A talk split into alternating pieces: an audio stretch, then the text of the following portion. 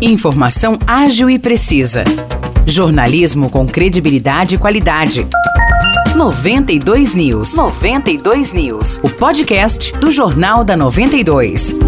Olá, eu sou Maurício Projan e a partir de agora você fica bem informado sobre as principais notícias do dia em nossa cidade e região. No episódio 604 do podcast 92 News, você confere um homem de 63 anos foi morto a facadas durante um assalto na madrugada de sábado em Vargem Grande do Sul. O suspeito do crime, um rapaz de 21 anos, foi preso pela Polícia Civil. O latrocínio, que é o roubo seguido de morte, aconteceu em um bar da Avenida Manuel Gomes Casaca, na Vila Santa Terezinha. Segundo informações do jornal Gazeta de Vargem Grande, o acusado tentou roubar o carro da vítima, que reagiu e foi esfaqueada. O assaltante, porém, não levou o veículo embora. A Polícia Civil foi até o local e encontrou o carro com marcas de sangue. Após o levantamento de informações, os policiais identificaram e prenderam o suspeito em flagrante pelo crime de latrocínio. Segundo a Polícia Civil, uma corrente da vítima foi roubada,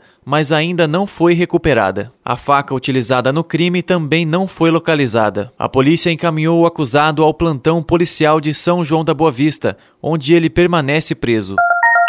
A partir de amanhã, estarão abertas as inscrições de um concurso público para trabalhar no Serviço Autônomo de Água e Esgoto de Vargem Grande do Sul. As oportunidades são para os cargos de assistente administrativo, eletricista, encanador, engenheiro hidráulico, operador de máquinas e pedreiro. Com taxas que variam de 50 a 80 reais, as inscrições para o concurso devem ser feitas pelo site www.rhsconsultecontemudo.com.br. Para os cargos de eletricista, encanador, operador de máquinas e pedreiro, é necessário ter ensino fundamental completo e a taxa é de 50 reais. Já para a função de assistente administrativo, há a necessidade de ensino médio completo e a taxa é de 60 reais. Já o cargo de engenheiro hidráulico exige ensino superior completo e a taxa de inscrição também é de 60 reais. O concurso público será constituído de provas objetivas para todos os cargos, prova prática para as funções de eletricista, encanador, operador de máquinas e pedreiro e ainda prova de títulos para o cargo de engenheiro hidráulico. A prova objetiva está prevista para ser realizada no dia 5 de março de 2023 e terá caráter eliminatório e classificatório. Já a prova prática tem a previsão de ser aplicada no dia 23 de abril. De acordo com o edital, o concurso público terá validade de até dois anos,